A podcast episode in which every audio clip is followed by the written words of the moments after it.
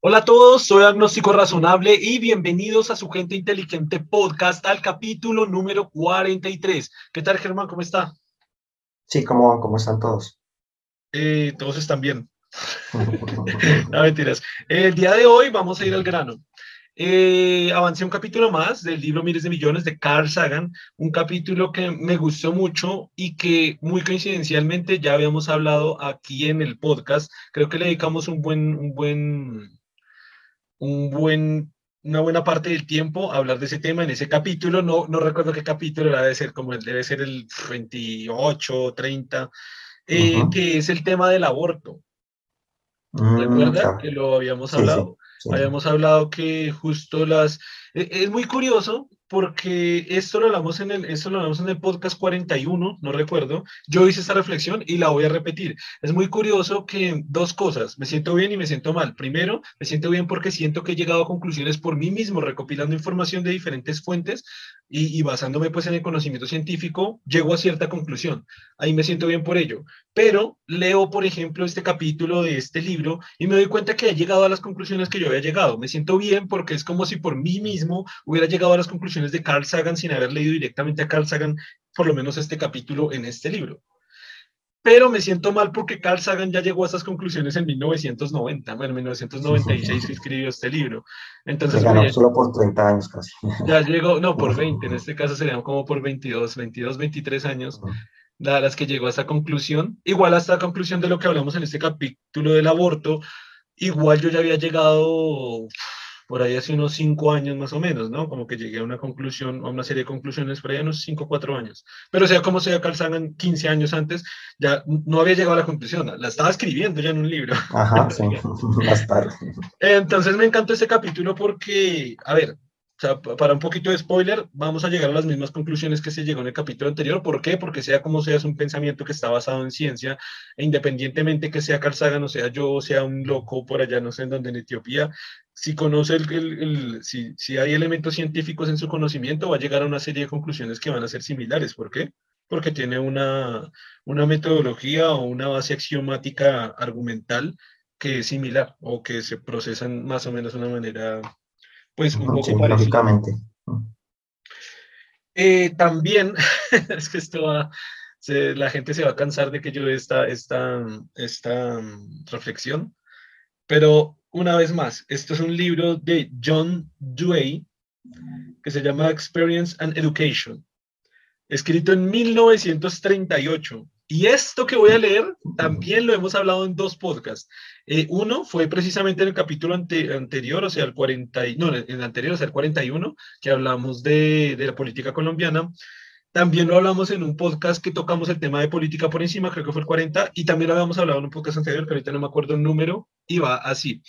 La humanidad gusta de pensar en términos de extremos opuestos. Está acostumbrada a formular sus creencias bajo la forma de o esto o lo otro, entre los que no conoce posibilidades intermedias. Cuando se la fuerza a reconocer que no cabe optar por los extremos, todavía sigue inclinada a mantener que son válidos en teoría, pero que en las cuestiones prácticas las circunstancias nos obligan a llegar a un compromiso. Entonces, e, esto lo hemos hablado ya en los podcasts, de que la gente se, se, se, se, va a la extrema o derecha o izquierda o sí o no, blanco y negro, bla, bla, bla, bla, pero hay por la mitad un montón de características que hay que racionalizar, que hay que pensar. Ahora, otra vez, eh, a esta conclusión ya había llegado, yo creo que también ya había llegado usted, no es una conclusión tan compleja, pero, güey, fue escrita en 1938, es que estamos hablando casi de hace 100 años, o sea, a ver, casi 90 años. Y no hemos cambiado, sí. y, uno, esa es una reflexión interesante. Uno, la sociedad va a estar igual. O sea, si yo digo, en ese capítulo, si yo digo algo de derecha, entonces el derechista, ta, ta, ta. Si digo bueno izquierda, entonces el, el, comunista, el socialista, el marxista. Si yo digo cualquier cosa, ¿no? Ah, no sé, la religión, entonces usted es el antirreligioso, ah, usted es el, creyente, entonces ustedes, güey, un montón de características que analizar por la mitad en todas las circunstancias, pero... Ajá, exacto. Pero, güey, eh, insisto, si yo hubiera leído un libro, o sea, desde 1938, desde el día que nací, yo, usted, y la, el 98% de la gente que está escuchando este podcast, no, el 99%, porque la demografía de este podcast no llega a gente ni siquiera de 70 años, es que el 100% de la gente que está viendo y escuchando este podcast, si hubiera leído esto, este libro en cualquier, o sea, está escrito, el escrito existe desde antes de que todos naciéramos. Si hubieran leído, no sé, con 15 años, esto no sería llegar a conclusiones, sería, eh, va, es un pensamiento que está escrito hace, hace casi 90 años, 80 y póngale, 84 años más o menos no diría, güey, hagámoslo. O, o Reflexionamos sobre el tema, pero no, no tomamos acción para cambiarlo. O sea, como que sí está la noción de que la gente tiene esta forma extremista de pensar, pero no hay transformaciones, como que es algo como lo que se dice de algo así como, ah, no quiero dejar de tomar, pero entonces yo no tomo ninguna acción, sé que me perjudique todo, pero, pero lo sigo haciendo. Es como esa reflexión que usted sabe que está ahí, pero no toma ninguna medida como para tratar de, de, cambiarlo realmente. Pues yo, yo veo un nivel todavía más abajo, yo veo un nivel que ni siquiera la gente lo sabe, la gente ni siquiera llega a esa conclusión. Y eso se ve, eso se ve en las redes sociales brutalmente lo mismo. Cuando alguien dice, este candidato me parece bien, ah, maldito facho, derechista, de mierda, rico, capitalista. El otro dice, ah, este candidato me parece bien. En todos los países se hablan, no solo Colombia. Ah, maldito izquierdoso, comunista, eh, socialista, sociocomunista, castrochavista. ¿Ves? Dijo una opinión de algo que opina una persona, porque, tiene, porque si, si una sola cosa piensa así, tiene que ir al extremo. Eh, yo, yo, pienso que la gente ni siquiera lo sabe, ni siquiera sabe, y, y, los pocos que, no los pocos, pero la cantidad de gente que llegamos que sí conocemos esta información, ahí sí se aplica lo que usted dice, que entonces ya tampoco se aplica. Pero bueno, para, creo que este podcast va a salir largo porque este tema es extenso, bonito y me gusta. Eh, ok, ¿por qué? Porque esto lo puso a modo introductorio del capítulo. ¿Por qué lo puso? Porque en el, en el debate que él propone, por lo menos en cuanto al tema del aborto, hay dos... Eh, extremos a los que la gente se suele asociar, agrupar, quedar. Y es, e, es muy interesante porque esto también me da una perspectiva nueva y es eh, cuando yo conocí los conceptos y uno los trabaja, los trabaja desde lo que se conoce acá, desde lo que yo empecé a leer, que es el concepto de eh, pro aborto y pro vida. Pro vida, sí. Resulta que originalmente, según lo que leí en este libro, esas no eran las definiciones. La primera la primera sí es pro aborto, pero la segunda se, ah, perdón, perdón, la primera sí es pro vida, pero la segunda se llama pro elección. Mm, pro elección, sí. Eh, sí. es muy curioso porque se llama, o sea, por lo menos acá sí, él siempre lo propone como pro elección, jamás habla de un pro aborto, sino de pro elección, y de, y de Provida. Lo de Provida así como que siempre se ha llamado así. Eso también me dio otra perspectiva que yo había conocido muy recientemente el concepto de Provida. Muy recientemente estoy hablando de lo mismo. al comienzo del podcast lo dije, hace cinco años que estoy como llegando a esas conclusiones, pues hace cinco años había llegado a, a conocer ese concepto, pero resulta que, mire, Provida se está llevando hace más, más de 20 punta de años. El concepto quizás de, viene de mucho más atrás. Entonces, bueno, esa introducción del capítulo es porque primero Carl Sagan plantea los dos los dos opuestos que hay, ¿no? Provida Espera que quiero cuadrar la mano bien. Proelección. Provida y proelección. Entonces, ok, él dice a nivel, eh, a nivel, eh, no, él no dice, pero es lo que yo concluyo de acá y, y si, lo, si aterrizamos estas dos opciones a nivel filosófico, igual, esta parte sí la dice acá, solo que él dice que es a nivel filosófico, tenemos dos, dos bandos, dos extremos, que sería, eh, pro, sí, o sea, sería pro conservar la vida, pro no asesinar, y en el otro extremo, pro libertad. Perdón. No, no, no. A nivel de filosofía tengo que quitarle el pro, no sé para qué puse putas el pro. Pero bueno, derecho a la vida, derecho a la libertad. No, sé para qué puse el pro, siempre me confundí, perdón. Es eh, libertad, vida. Entonces, cuando lo bajamos a nivel filosófico, tenemos libertad y vida, dos cosas que son sumamente importantes para la especie humana. O sea, es muy importante para nosotros eh, como especie, como sociedad, como reglas de comportamiento, etcétera. Eh, vida, libertad. Y como vida y libertad son dos, ah, son dos principios o dos eh, argumentos muy fuertes y muy grandes a los cuales se debe pues, acudir. Así que, mm, así que aquí, aquí entonces comienza el debate. Entonces, eh, no el debate, sino aquí comienza básicamente Carlos Sagan a explicar que, eh, de nuevo, él comienza a argumentar, no, hay, no, no nos podemos ir a un extremo.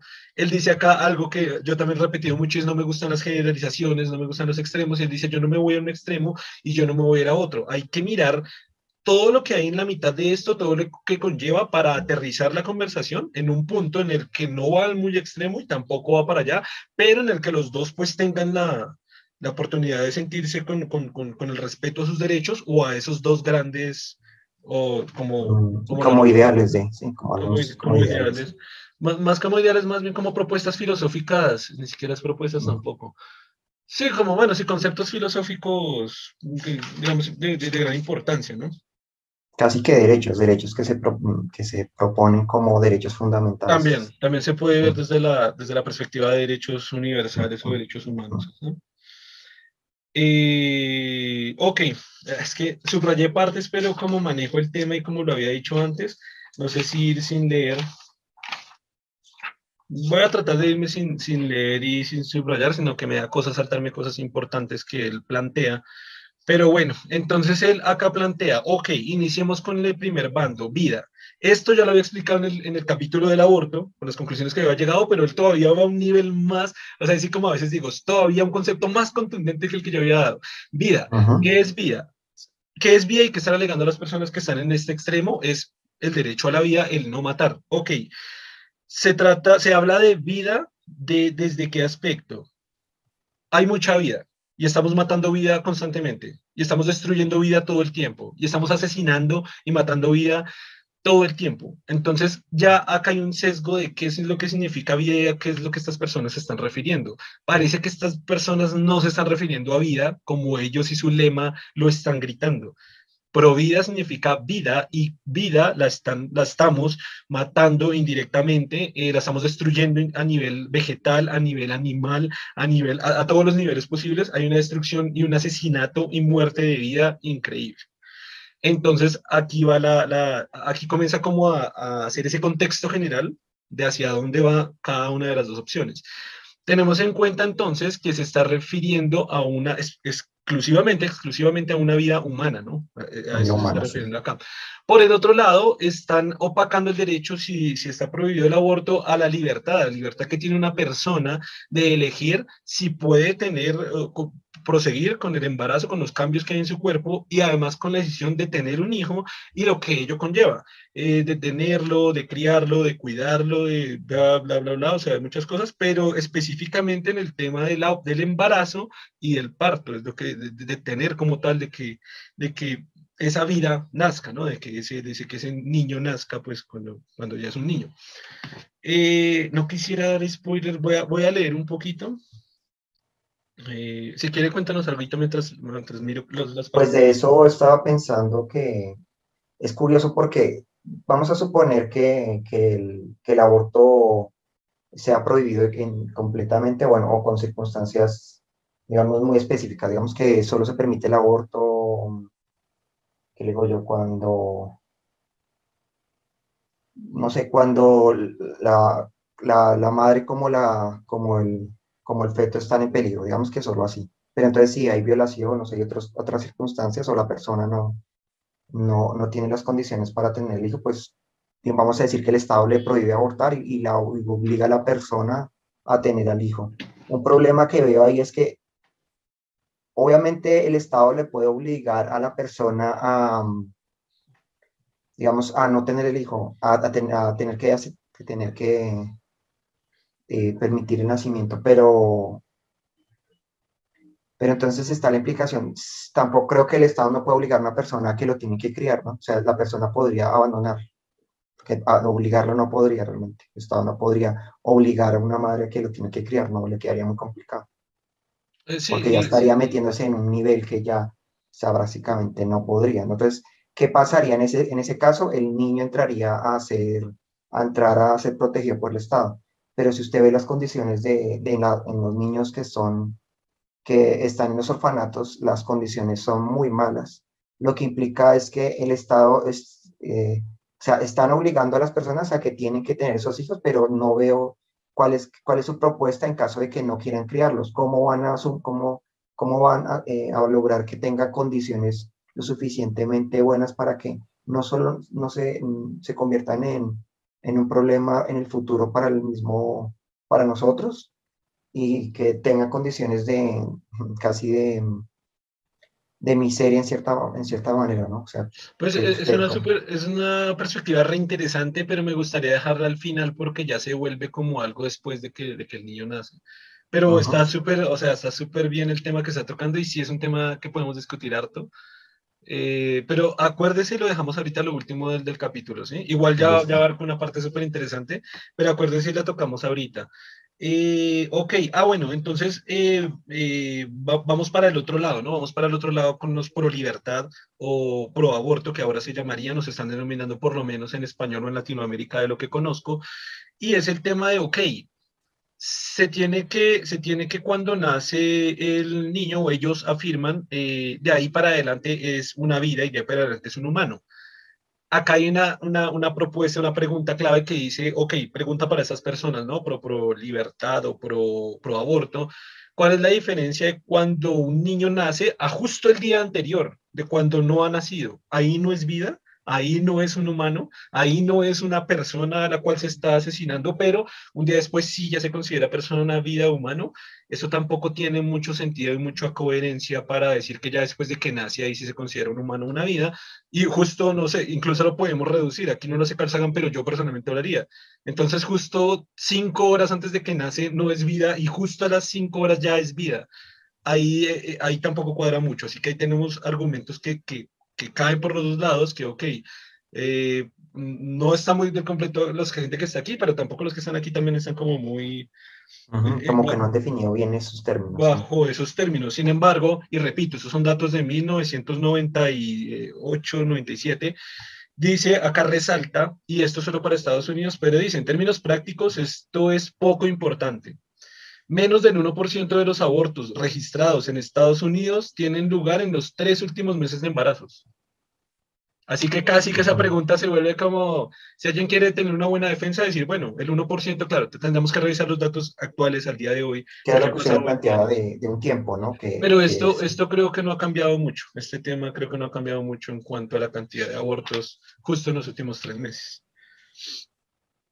acá hay algo que me pareció interesante y hay un argumento, esto lo he repetido también en varios podcasts, ya la gente se va a cansar de escucharme, pero he, viajado por diferentes países, he tenido discusiones con un montón de gente, no solo dentro de Colombia y mi ciudad, sino en un montón de partes. Gracias al proyecto inteligente también virtualmente he tenido muchas pues tipos de discusiones en, en diversos temas con mucha gente y una de las respuestas que dicen muchos de los de las de, grupos feministas y de grupos pro aborto es, e, es este. este. Este argumento me lo votaron una vez cuando yo estaba en Chile y es decir, un hombre no está en la capacidad de entrar en esta discusión. Usted es hombre, entonces no entra en esta discusión. Porque esto es una discusión de mujeres que tienen que decidir sobre su cuerpo. Me pareció sí, tengo que decir que me pareció ridícula la, la, apreciación, porque yo dije, ¿por qué voy a decir? Porque me pareció ridícula, porque yo dije, un, un, grupo no se puede encargar de llevar este lema o concentrarse o, o, poner o tomar este lema como algo real. ¿Por qué? Porque hay muchos hombres que están allá en el Congreso, normalmente el que está en la presidencia es un hombre, hay mucha gente que está diciendo a nivel legal y son hombres, los cuales pueden ayudar a, promover estas, estas leyes de pro aborto o pro libertad. En, eh, se me hace muy raro porque, por ejemplo, el trabajo que estamos haciendo acá es de divulgación, de divulgación científica con la perspectiva del aborto. Y si una mujer se me para y me dice, no, es que usted no puede opinar acá, quizás lo que estamos diciendo acá sean argumentos fuertes, quizás, para, llevar, para que se lleve a cabo estas ideas y para que la gente entienda, la sociedad entienda que no se trata de, no se tratan de ideas pues negativas para la sociedad. Pero si alguien dice, no, usted no tiene derecho a, opinar porque es de mujeres, es como, se le puede respetar, pero entonces penen ustedes allá solas y pues sus propios argumentos tienen que ser una divulgadora científica, en este caso no podría ser yo hombre porque nos descarta nuestra opinión, lo cual se vuelve una falacia, y una falacia sea bastante, insisto, ridícula, porque entonces como somos hombres no podemos opinar sobre temas, simplemente por el hecho de ser hombres. Entonces, ok, ah, ese fue el preámbulo, pero que, porque acá Carl Sagan no explica Y creo que de acá sale esta noción, pasa que muchos, muchos grupos de estos no saben la, la historia, creo que de aquí sale esta noción. Y dice, esto invoca el espectro de unos legisladores, predominantemente varones y opulentos, decidiendo que mujeres que viven en la pobreza carguen con unos niños que no pueden permitirse el lujo de criar, obligando a adolescentes a traer al mundo a hijos para los que no están emocionalmente preparadas, diciendo a las mujeres que aspiran a una carrera profesional que deben renunciar a sus sueños y quedarse en casa y criar niños. Y lo peor de todo, condenado, condenando a las víctimas de violaciones e incestos a aceptar sin más la prole de sus agresores.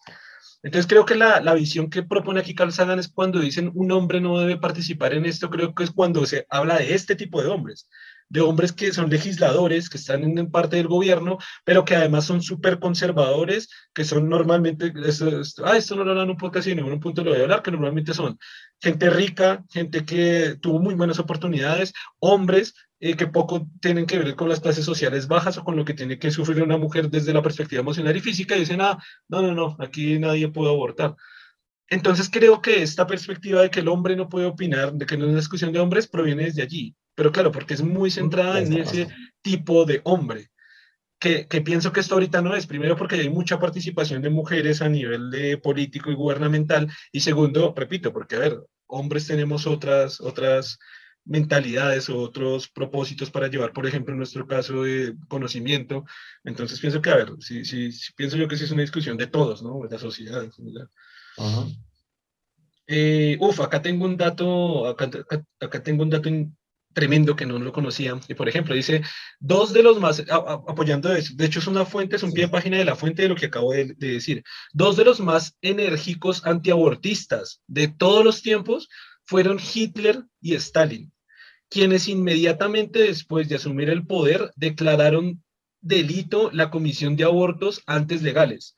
Otro tanto hicieron Mussolini y se, se, este no lo conozco, Ceausescu, Ceausescu, ¿lo has escuchado alguna vez? No. E incontables dictadores y tiranos nacionalistas. Claro que en sí mismo este no es un argumento en favor de la elección, pero nos previene sobre el hecho de que estar en contra del aborto no tiene por qué ser muestra de un compromiso profundo con la vida humana. O sea, claro, esto prohibieron el aborto, pero, sí, pero no era que estuvieran salvando vidas, ni defendiendo la vida, ni nada por el estilo. Entonces, creo que a esto se refiere con hay hombres, hombres, hombres no pueden entrar en esa conversación, a este tipo de cosas, y desde esa perspectiva es como muy entendible, ¿no? Eh, a ver, no quiero spoilear para no adelantarme. Mm, eh, dice, hoy por no existe el derecho a la vida en ninguna sociedad de la Tierra. Ah, bueno, esto, ok, aquí sí me había adelantado un poquito, pero quiero leerlo literalmente. Hoy por hoy no existe el derecho a la vida en ninguna sociedad de la Tierra. ¿Qué pensaría usted de esa premisa? No existe, eh, o bueno, no sé si no existe o si no se aplica realmente, pero como que... Ah, voy a continuar, voy a continuar que cuando leí este pedacito también que ni ha existido en el pasado, con unas pocas excepciones, como los jainistas de India. Criamos animales de granja para su sacrificio, destruimos bosques, mm, contaminamos ríos y lagos hasta que ningún pez pueda vivir en ellos. Matamos ciervos y alces por deporte, leopardos por su piel y ballenas para hacer abono. Atrapamos delfines que se debaten faltos de aire en las grandes redes para atunes. Matamos cachorros de foca a palazos y cada día provocamos la extinción de una especie. Todas estas mm. bestias y plantas son seres vivos como nosotros son vida. Lo que supuestamente está protegido no es la vida en sí, sino la vida humana. Bueno, Ahí hay una reflexión que me pareció que es lo que yo decía. Yo en este capítulo que hablamos del, del aborto, ah, o sea, lo comenté con una serie de argumentos, pero estos argumentos están todavía más, más, más drásticos. Em, ok. Voy, voy, a, voy a dejar de leer otro poquito, aunque lo que le digo es que hay, hay textos que vale la pena salvarlos porque porque, porque son brutales. Eh, ok, vamos a continuar sin, lectura. Eh, ok, eh, en una parte del libro él menciona que en la antigüedad ya se habían establecido algunas leyes en contra o a favor del aborto. En muchas sociedades antiguas era, una, era algo que se debía permitir. Era, el aborto era algo, que, era algo totalmente legal que, eh, que digamos que por la, la, lógica de sus razones era algo que se aplicaba en muchas sociedades comenzó a ser eh, retrograda por gente normalmente que es eh, conservadora y con normalmente con ciertas tendencias a cristianismo o cristianos. Ahora, aquí nombra una pieza clave, y esto también lo he dicho en varios podcasts, la, la Biblia es uno de los libros que, que más he leído y me hizo caer en cuenta de que la Biblia en ninguna parte habla nada de aborto. En ninguna parte está diciendo nada en contra del aborto, de negar el aborto, excepto en un, en un solo versículo que, si me acordara dónde está porque ya no estoy leyendo, eh, en el cual sí dice algo, pero no necesariamente, no, no, necesariamente lo que menciona, acá lo encontré de rapidez. El único pasaje que menciona algo relevante en ese sentido Éxodo 21-22, declara que si surge una pelea y una mujer resulta accidentalmente lesionada y aborta, el responsable debe pagar una multa. Es lo único en toda la Biblia que se habla del aborto. Entonces es muy curioso que los cristianos agarraron esa bandera súper fuerte de Dios y de la religión y el cristianismo, cuando la Biblia, que es la palabra de Dios para ellos, no menciona absolutamente nada, no dice absolutamente nada. Esto parece más una cuestión de la iglesia, de las iglesias, pero no, no, de, no, de, no de la Biblia ni de la palabra de Dios, ni de nada que se le parezca. También eh, dice que, esto es un pie de página, eh, Martín Lutero, fundador del protestantismo, se mostró opuesto incluso a esta excepción. No importa si se fatigan o incluso mueren por parir hijos, parezcan en aras de su fertilidad, para eso están aquí. Para eso están aquí. Lo dijo el líder del protestantismo, que es lo que la gente, que es una confusión que ya hemos dicho varias veces, llaman los cristianos. No son los cristianos, son los protestantes y el líder del protestantismo, vea con la frase que sale. Esto lo dice con relación a las excepciones en violación, en malformación y en peligro para la madre. Él dice, entonces, literalmente él dice, eh, ni siquiera con esta excepción, o sea, no importa si se fatigan o incluso mueren por parir hijos, parezcan en áreas de su fertilidad, para eso están aquí. Para eso están aquí, exacto. Es horrible. En todo el mundo la causa más frecuente de aborto es con mucho el control de natalidad. Bueno, esta parte me está devolviendo un poquito. Eh, Nuevo Testamento, esto ya lo había leído. Eh, dice, se, se, resucitó así la vieja idea del... Ah, ok. Pasa que, ok, le está hablando aquí de tiempos anteriores, donde, por ejemplo, se observaban los eh, espermatozoides al microscopio, y claro, al verlos así muy de rápidamente, principalmente parecían hombrecitos, porque tenían como una cabecita y un cuerpito, entonces se, se, se, ¿cómo decirlo? Se tomó la idea muy fuerte de que lo que era, habían ahí eran hombrecitos, que todos los hombres en los testículos teníamos pequeños hombrecitos que se transportaban y se metían en la barriga de la mujer, algo así. O sea, eh, eh, claro, que eran, eh, entonces que claro, si se mataban, ya desde que eran hombrecitos, pues imagínense, eran, eran, podría considerarse un homicidio de, de, pequeños hombrecitos, porque mete pequeños hombrecitos y después crecen esos hombrecitos en, en la barriga de la mujer, ¿no? Como, como algo así la idea que se tenía dice, eh, se sabe que en 1800 no existía en Estados Unidos una sola disposición concerniente al aborto. En la práctica totalidad de los periódicos y hasta en muchas publicaciones eclesiásticas aparecían anuncios de productos abortivos. Esto es curioso, que incluso en, digamos, en periódicos de la iglesia, por así decirlo, o cristianos, aparecían de hecho prácticas abortivas. En la práctica, en la práctica totalidad, en la práctica totalidad de los periódicos, ah, ok, aparecían anuncios de productos abortivos, aunque el lenguaje empleado fuese convenientemente eufemístico, obviamente, por el tiempo, ¿no? Hacia 1900, en cambio, ah, bueno, pero eso no es, ¿qué sucedió para que se produjera un cambio? Ok, acá habla del cambio extraordinario que pasó por lo menos en Estados Unidos cerca de 1900. Entonces aquí se declaró como la primera ley de aborto y se declaró que mm, podía ser legal el aborto únicamente cuando la madre todavía no sintiera eh, al, feto moverse. Es decir, si todavía la mamá no ha sentido ninguna expresión de movimiento del feto, hasta ahí, hasta ahí es, es legal el aborto y es válido abortar. De ahí para arriba ya no. Si ya la madre siente esto, ya no dos cosas. Uno, se vuelve subjetivo decir si la mamá siente algo del feto o no. Y dos, y esto me impresionó, en ese momento para ser médico, necesitaba usted autoproclamarse como médico y colgar un aviso en su puerta que decía soy médico. Entonces, había una doble subjetividad. Yo, yo, ya podría decir soy médico y la vez digo, Sí, sí puede abortar. O no, no puede abortar. Y la mujer también puede decir, no, yo no he sentido nada. O sí, ya, ya sentí. Yo llevo dos meses y ya sentí. ¿no? Entonces hay una doble subjetividad. Que, pero bueno, así trazaron como la primera ley de que usted puede abortar o no puede abortar.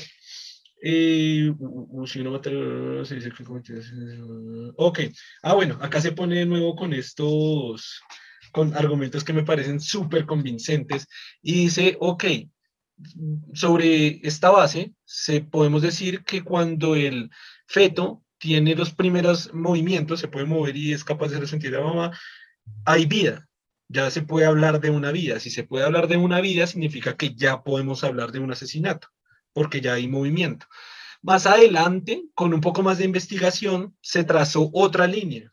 Y la línea fue, es decir, vamos a hacerlo más, más, más coherente, más lógico, decir, la línea es cuando el feto sea capaz de respirar por sí mismo. ¿Esto qué significa? Que sea capaz de desarrollar un nivel pulmonar ya desarrollado y un nivel alveólico también desarrollado. Es decir, que tenga un sistema de respiración con el cual él pudiera ya él pudiera ya vivir casi por sí solo. Desde ese momento ya es vida. Desde, desde ahí para arriba ya, ya no se puede abortar porque hablamos de asesinato. De para atrás sí se puede abortar porque ni siquiera puede respirar por sí mismo. O sea, es, como un ser que no, no, ni siquiera puede respirar, entonces como difícilmente llamarlo vida. Entonces, entonces, y, ok, acá, acá es un pedacito muy pequeño que, bueno, sí puede ser interesante. Si uno mata deliberadamente a un ser humano, se dice que ha cometido un asesinato. Si el muerto es un chimpancé, nuestro más próximo pariente biológico con el que compartimos el 99.6% de genes activos, cualquiera entonces no es asesinato. Que eso también es muy curioso, ¿no? O sea, hay una proximidad genética tan brutal de este animal y se han matado por millones y eso no se considera nada. Se considera como si yo tirara una piedra contra el piso. No, no es exactamente lo mismo a nivel, a nivel mundial. Igual ahorita ya en leyes un poco más fuertes, pero bueno, en este tiempo, eh, hasta la fecha, pero es, ok. Eh, decimos acá, pero sí tiene que existir una ley sobre esta materia que represente un compromiso útil entre las dos posiciones extremas, ¿ok? Eh, hacia el décimo día, ok. Eh, acá, acá Carl Sagan hace una explicación completa del proceso de, del, del, embarazo, desde la primera semana, segunda, tercera, cuarta, quinta, lo va explicando todo, que me gustaría leerlo, creo que sí vale la pena leerlo, ¿sabe? Aunque suene muy literal, sí me gustaría leer esta parte, aunque es un poco larga. Ok, voy a leerla. Es que me parece muy interesante, es un poco larga, pero voy a leerla. Eh, ok, hacia la tercera semana, para cuando se produce la primera falta, el embrión en formación tiene unos 2 milímetros de longitud, desarrolla varias partes del cuerpo. Solo en esa etapa comienza a depender de una placenta rudimentaria. Recuerda algo a un gusano segmentado. Hacia el final de la cuarta semana ya mide unos 5 milímetros y es reconocible ahora como vertebrado. Su corazón en forma de tubo comienza a latir. Se advierte algo parecido a los arcos branquiales de un pez o un anfibio y una cula pronunciada. Parece más bien una lagartija acuática o un renacuajo. Este es el final del primer mes de gestación.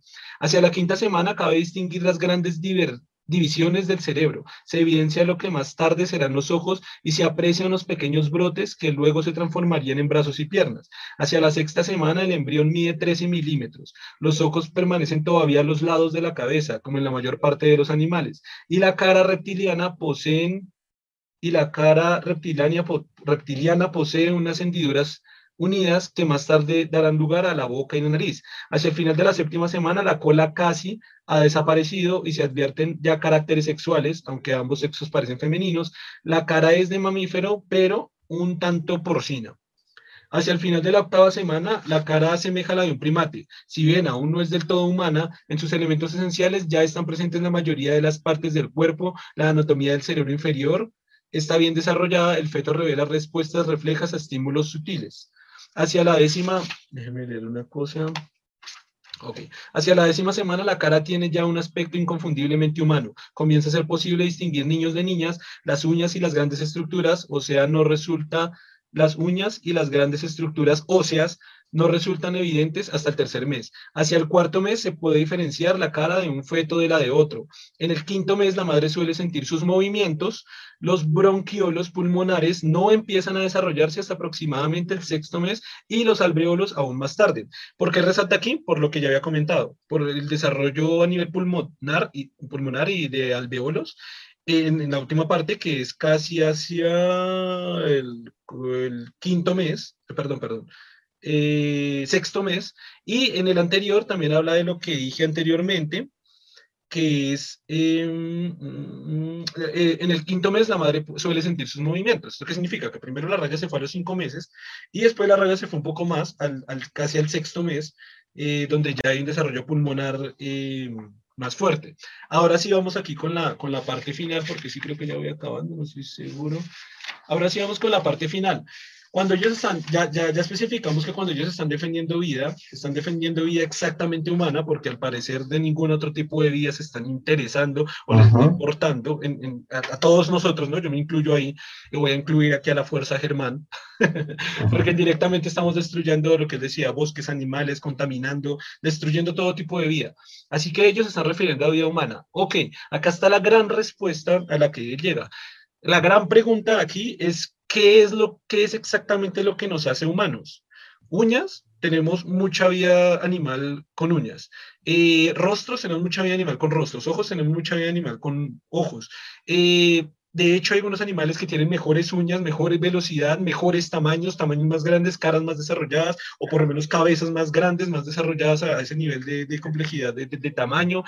Eh, tenemos animales con, con, mejores capacidades de nosotros para trepar, para correr, para saltar, para cazar, con mejor, mucha mejor visión, mucho mejor olfato, y todos los animales, o la gran mayoría de ellos, ¿no? Por, con un sistema pulmonar, eh, respiran respiran siempre por sí solos, pero los estamos matando por montón todo tiempo. ¿Qué es lo que nos diferencia a nosotros como especie humana del pensamiento? El pensamiento a nivel evolutivo ha sido lo único, ha sido la única condición que nos ha diferenciado de todos los animales. Un nivel de pensamiento más alto es lo que realmente diría que somos una especie animal diferente a la de los demás. Es decir, todas las especies tienen ojos, tienen nariz, tienen boca, tienen sistema de respiración, tienen sistema digestivo, tienen sistema, todos los sistemas que tenemos, todos los tienen, tienen huesos, tienen vértebras, tienen costillas, tienen hombros, tienen cráneo, tienen cerebro, todos. Pero no todos tienen pensamiento. Es la única diferencia, es la única cosa que nos diferencia como vida humana. Lo que significa vida humana, que qué es lo que ellos están defendiendo. Ellos están defendiendo la vida humana. Ya, ya, ya sabemos por qué solo vida humana. Por lo tanto, se infiere de manera lógica que ya se puede considerar un humano como ser humano, como vida humana, cuando se desarrollan niveles de pensamiento o niveles de cognición. Hay formas, esto ya está un poquito más adelante, voy a ver si lo puedo pescar para leerlo literalmente. Hay formas de... Ah, lo encontré perfecto. Se trata en realidad de una definición muy conservadora, rara vez se encuentran en un feto ondas cerebrales regulares. A este pedacito quería llegar. Ya, ya, se, ya se ha logrado identificar, ya se ha estudiado, digamos, a nivel científico, en qué momento un feto o un embrión logra tener sus primeras ondas cerebrales regular, regulares, que es cuando ya son las primeras, los primeros vestigios de que en realidad hay algo que se pareciera, o sea, que ya por lo menos es cerebral, ni siquiera hay pensamiento, ni cognición, ni nada por el estilo, pero ya, hay, ya por lo menos podemos hablar de ondas cerebrales. Eh, déjeme leer un poquito más. Eh, bueno, serían útiles nuevas investigaciones, también comienza tardíamente, las ondas cerebrales bien definidas. Ah, ok, sí, sí. Serían útiles nuevas investigaciones. También comienzan tardíamente las ondas cerebrales bien definidas durante la gestación de fetos de babuinos y ovejas. Si pretendemos que el criterio sea todavía más estricto para tomar en consideración el desarrollo cerebral precoz de algún feto, ah, bueno, él está diciendo acá porque a muy raras ocasiones algunos fetos presentan ondas cerebrales un poco antes de la, del límite en el que científicamente se expone. Él también decía antes, se me olvidó nombrar, se me olvidó decir que aunque hay un límite que se puede establecer científicamente, hay unas excepciones que pueden ir un poquito antes, así que es, es bastante bueno hacer esta línea más para atrás, no, no dejarla exactamente donde sale la ciencia, sino un poco más atrás, por si de pronto hay un feto que produce precozmente este tipo de, de ondas cerebrales.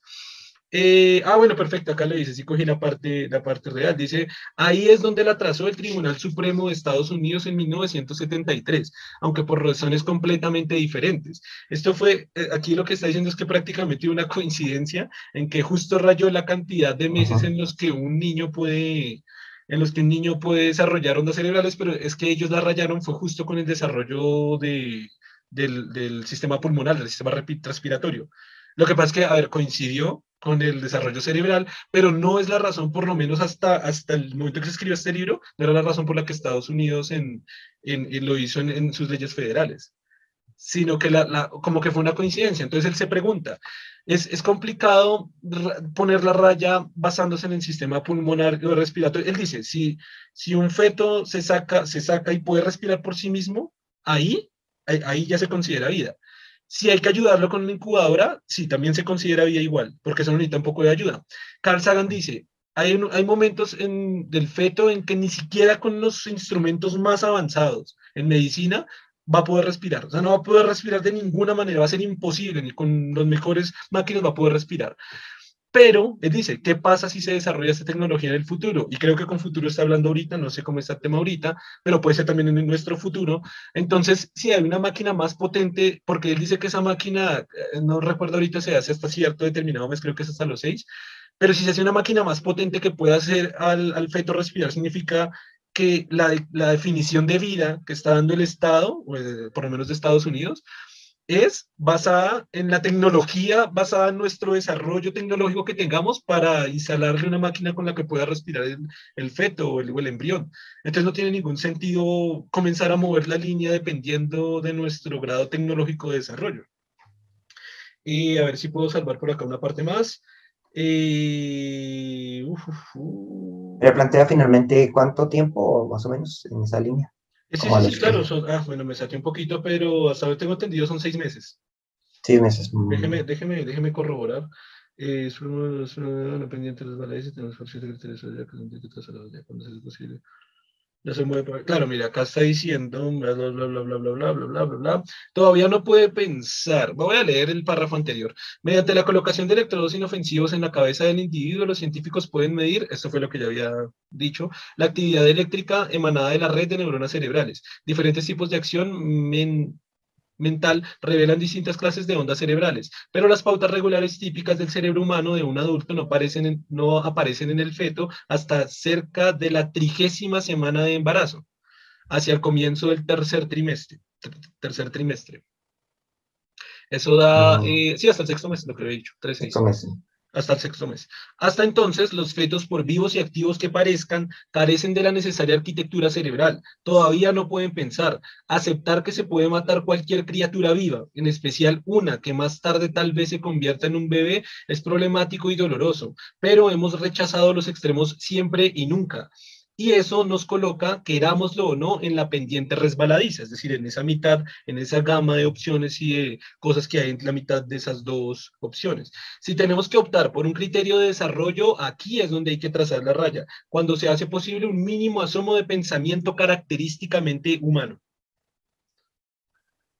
Esto ya lo había leído, se trata en realidad, ta, ta, ta, ta, ta pero, pero está súper interesante su pregunta para la, la determinación exacta de, esto que es. Dice, a nuestro juicio, el argumento de la debilidad no puede terminar eh, de manera coherente cuando son admisibles los abortos, se requiere otro criterio, una vez más ofrecemos la consideración. Bueno. Ah, bueno, eh, ¿a qué está hablando? Ah, ¿para qué repetir? Aquí está hablando de, la, de, la, de las decisiones que se toman con base en la respiración y con base en en, el, pensamiento humano, y acá está dice, una vez más, ofrecemos la consideración del primer atisbo de pensamiento humano para determinarlo como consideración de vida o no vida. Dice, con la prohibición del aborto en el último trimestre, excepto en los casos de grave necesidad médica, se alcanza un equilibrio justo entre las reivindicaciones que enfrentan a la libertad y a la vida. Palabra de Carl Sagan.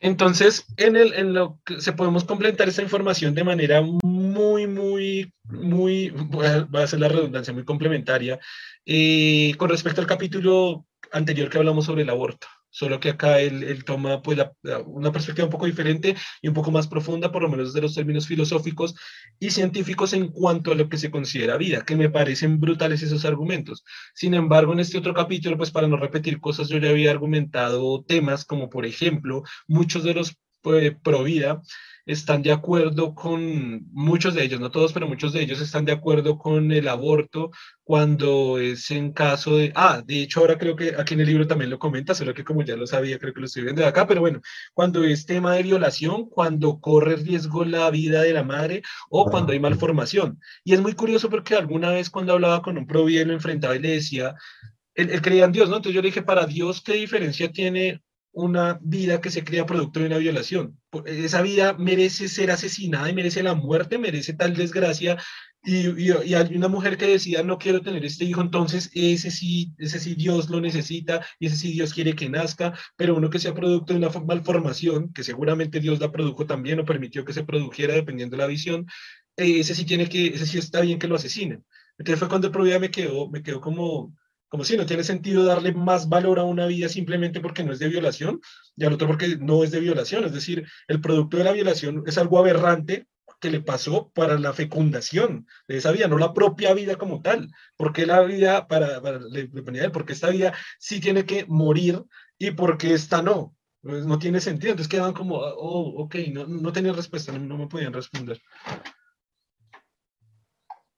Sí, claro. Y ahí la cuestión es, eh, digamos que yo no lo haría tanto por, es que, por el, eh, porque merezca más o menos merezca menos una vida, sino más por la cuestión de cómo ir encontrando como razones para, digamos, eh, en teoría la cuestión es que eh, qué tan viable es que esta, la, vida tenga, que sea exitosa, ¿no? Que el ser humano que se sea exitoso. Entonces, digamos, por ese lado podría ser ¿no? como menos como, y sobre, más que eso es como, pensaría más como, como encontrar como las razones que justificarían esta, esta cuestión, como es como esta primera noción de, bueno, vamos a permitir que, que ocurra esto porque hay unas eh, atenuantes que justifican, no justifican, digamos que es como, lo, veo como esta primera noción, porque lo ideal sería no quitar todo eso y sencillamente, no, sin, o sea, como el argumento es que, no, que es proteger la vida humana, pues cuando en el momento que ya el, feto sea un, ser vivo, un ser humano ya como tal, entonces en ese momento ya no se permite. Mientras no lo sea, no sea considerado, si se ha permitido y, simplificaría el problema y ya no habría estas cuestiones de que una vida vale más que otra ni nada. Tenemos que veo que estas son como las primeras nociones de encontrar razones para, para lograr que parte del, eh, que el aborto tenga, sea permitido en estas excepciones, por lo menos, como un primer paso. Pero diría que lo ideal es como llegar a un consenso donde realmente se establezca, no, sencillamente para que eh, la cuestión de la, libertad y la, vida se respeten en cierta manera, entonces encontrar este punto donde decimos, como lo importante es la vida humana, mm, establezcamos directamente en qué momento empieza la vida humana para que digamos, listo, de aquí en adelante ya no se ha permitido y si no ha ocurrido, pues en este caso sí se permite. Como, es como esta, esa cuestión la que veo ahí, con esta cuestión de permitirlo en ciertas excepciones, con ciertas excepciones. Sí, igual como comentaba en ese capítulo, de nuevo para no, para no repetir quizás información, eh, algo que yo decía allí es, em, se me fue la paloma por estar pensando en otras cosas. espera, espera, la recupero, espera, recupero. Eh, ok, no, se me fue. Next. Pensé que iba a hablar un poco de cómo, digamos, los científicos y, los médicos han determinado en qué momento exacto o con cierta grado de precisión se ha logrado establecer que comienza lo que llamamos vida humana. eso, lo comenté en el, eso lo comenté en el capítulo anterior. Como para no, no, ser redundante la información, pues la gente que, no sé quiera ver... tema que, iba a hablar, no sé, Sí, que quiera ver ese... No, no, ya, ya lo recordé. Lo que iba a decir que también dije en ese capítulo fue el tema de que o sea, teniendo en cuenta lo que usted decía de, que, de cómo resolver esa situación, y es que al final es una discusión que se está llevando en, países mal llamados tercermundistas, que a veces cuando lo pienso de esa manera digo, ah, sí, somos bien llamados así, pero no, en los países en vías de desarrollo es una discusión que se está dando en países en vías de desarrollo. Es un país que es una discusión que se está dando en Colombia, en Panamá, en Venezuela, en Ecuador, en Bolivia, en Perú, en México, en Centroamérica, en, o sea, igual, hay unos que lo han logrado, unos países en vía de desarrollo como Argentina, solo hablamos en ese, en Cuba, en Uruguay se ha desarrollado, pero si usted mira los países desarrollados, creo que todos, me atrevo a decir que todos, no me gusta la palabra todos, pero quizás el 90%, no, de 90 al 100% de los países desarrollados tienen todos la, el aborto legal. Entonces es como una discusión que justo coincide con los países que son en vías de desarrollo, que son más religiosos, más creyentes, menos nivel de educación, menos nivel de lectura, eh, más precariedad, más pobreza, justo en esos países es donde está, donde, donde hasta ahora se está llevando la discusión. Güey, de nuevo, estas declaraciones fueron, ¿qué decía? 1970, 1970 creo, cuando era que decía 1970, cuando, en Estados, cuando en Estados Unidos ya se resolvió el tema, o sea, en Estados Unidos se resolvió en 1970, 1960, ahí lo acabé de decir en el podcast, una disculpa que no me... Que no... Creo que fue en 1973, sí, recuerdo bien. Sí, algo así es. Digamos que en 1973, digamos que, digamos que el tema ya se, ya se, ya se solucionó hace 50 años, güey.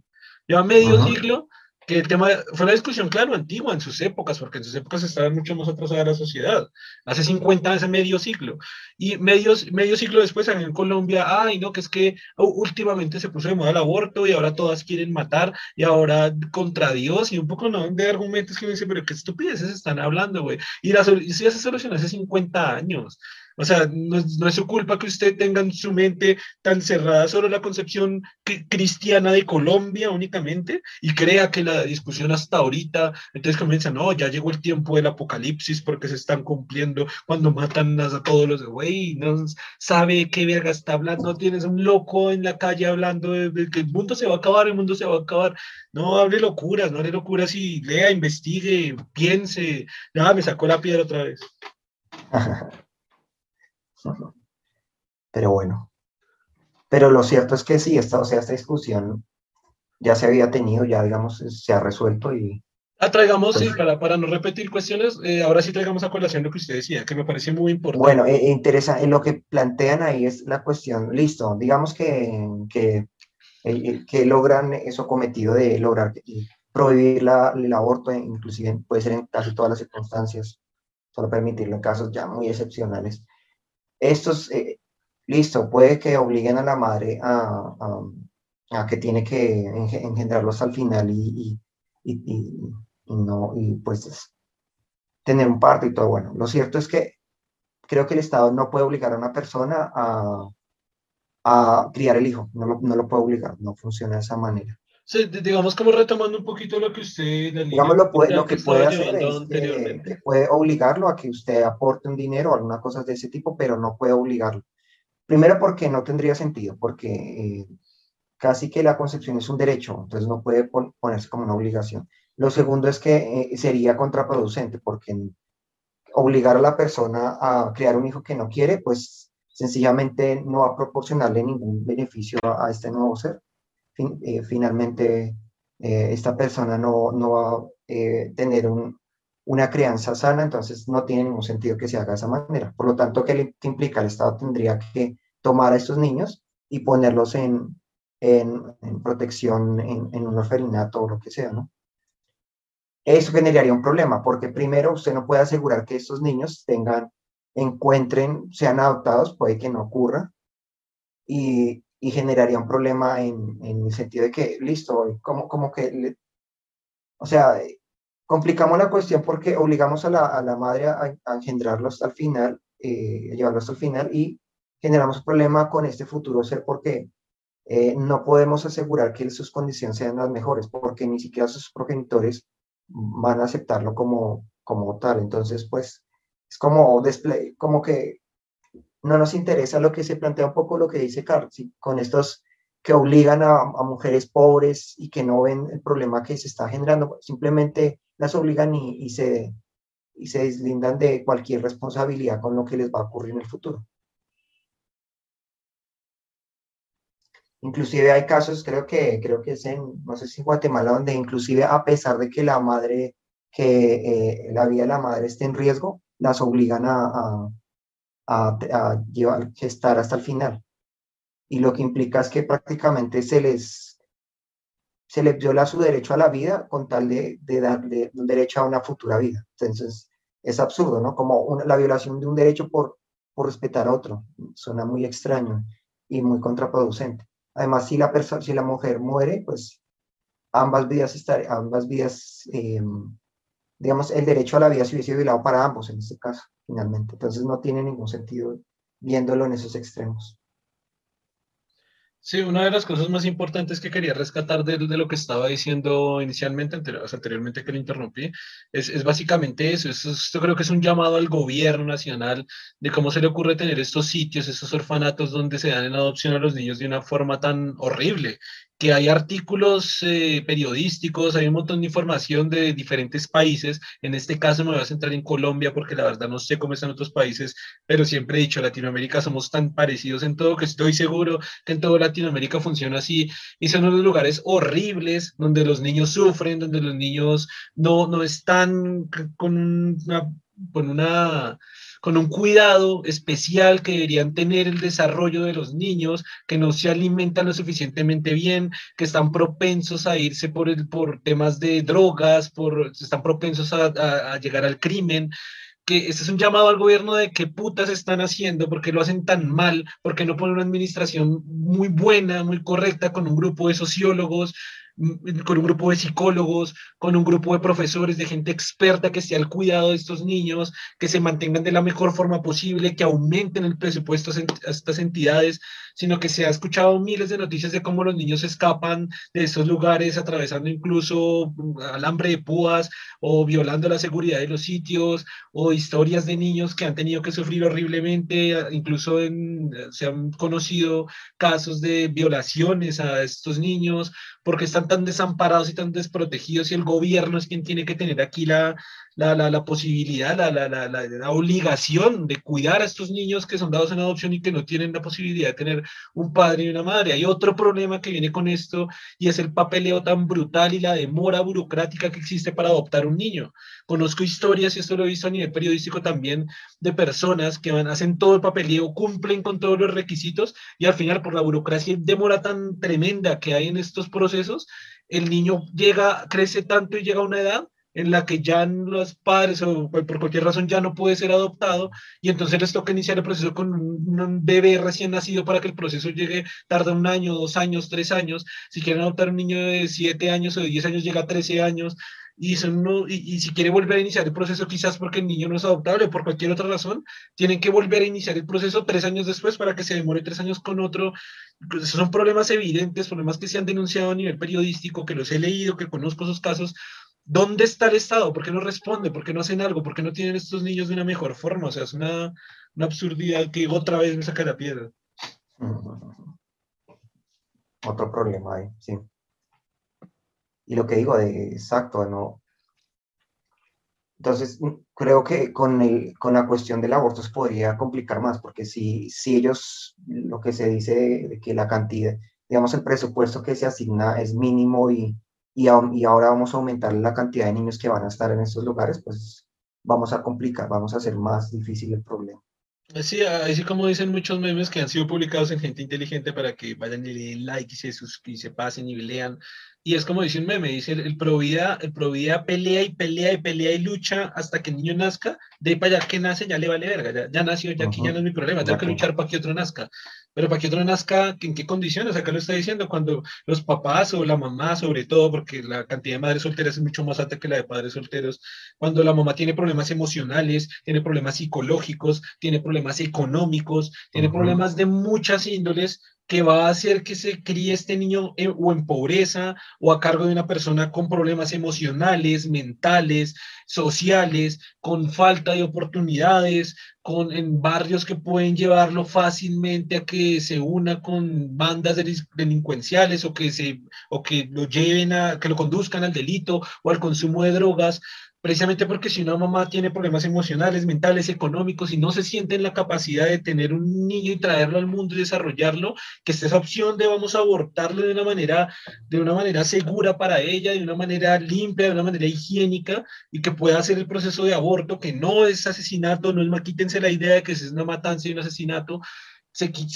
quita, ese, esa, se, quita ese, ese, problema, porque a mí se vuelve un problema para ella en muchas circunstancias, y, y, ya, ya esta mujer decide si más adelante quiere tener hijos, si ya nunca quiere tener hijos y se manda a operar, operar o, ella decide, pero, pero es, que, es que ya casi rayas en el absurdo. Ese tema me saca la piedra de muchas formas. Es como pensar de, no, eh, sí, lo que se acaba de decir, de que protejamos la vida, pero ya cuando nazca ya no nos interesa cómo vale esa forma. Sí, ya, sí. ya, si es una persona que va a las calles, es drogadicto, ejecuta crimen, tiene problemas de educación y es una persona con falta de oportunidades, eso a mí me vale una puta verga, yo lo que quiero es que no, que, que, que nazca, tienen que nacer todos. Eso no es así. Y bueno, creo que aquí podemos cerrar este tema. No sé si quiere decir algo a modo de conclusión, a modo de... pues ya, lo habíamos hablado, ¿no? Y usted ya más o menos lo resume en el sentido de, que lo importante es como encontrar un punto medio donde finalmente los dos argumentos, eh, estos dos derechos que se, que se tratan de garantizar, pues que se respeten. Entonces, que se logre el derecho a la vida humana, que toca especificarlo así, y eh, el derecho a la libertad, que, que estos dos encontrar un punto donde realmente estos dos se respeten. Eso es el, para que ambas, ambos visiones extremas de alguna forma logren un consenso y, finalmente se establezcan estas normativas, porque son necesarias. O sea, no puede continuar con los abortos clandestinos, porque finalmente muchas mujeres van a, o sea, van a utilizarlo y es riesgoso para ambos, tanto para la madre como para para el feto. Totalmente de acuerdo, totalmente de acuerdo que se puede tomar como una conclusión del libro y del, y, del tema, ¿no? Sí, sí, claro. Ok, bueno, entonces, no siendo más por el podcast de hoy, muchas gracias a todas las personas que nos escucharon, que nos vieron, gracias a Germán por estar aquí. No olviden eh, seguir e interactuar con todas las partes del proyecto Gente Inteligente y nos vemos en el siguiente capítulo. Un saludo. Hasta luego.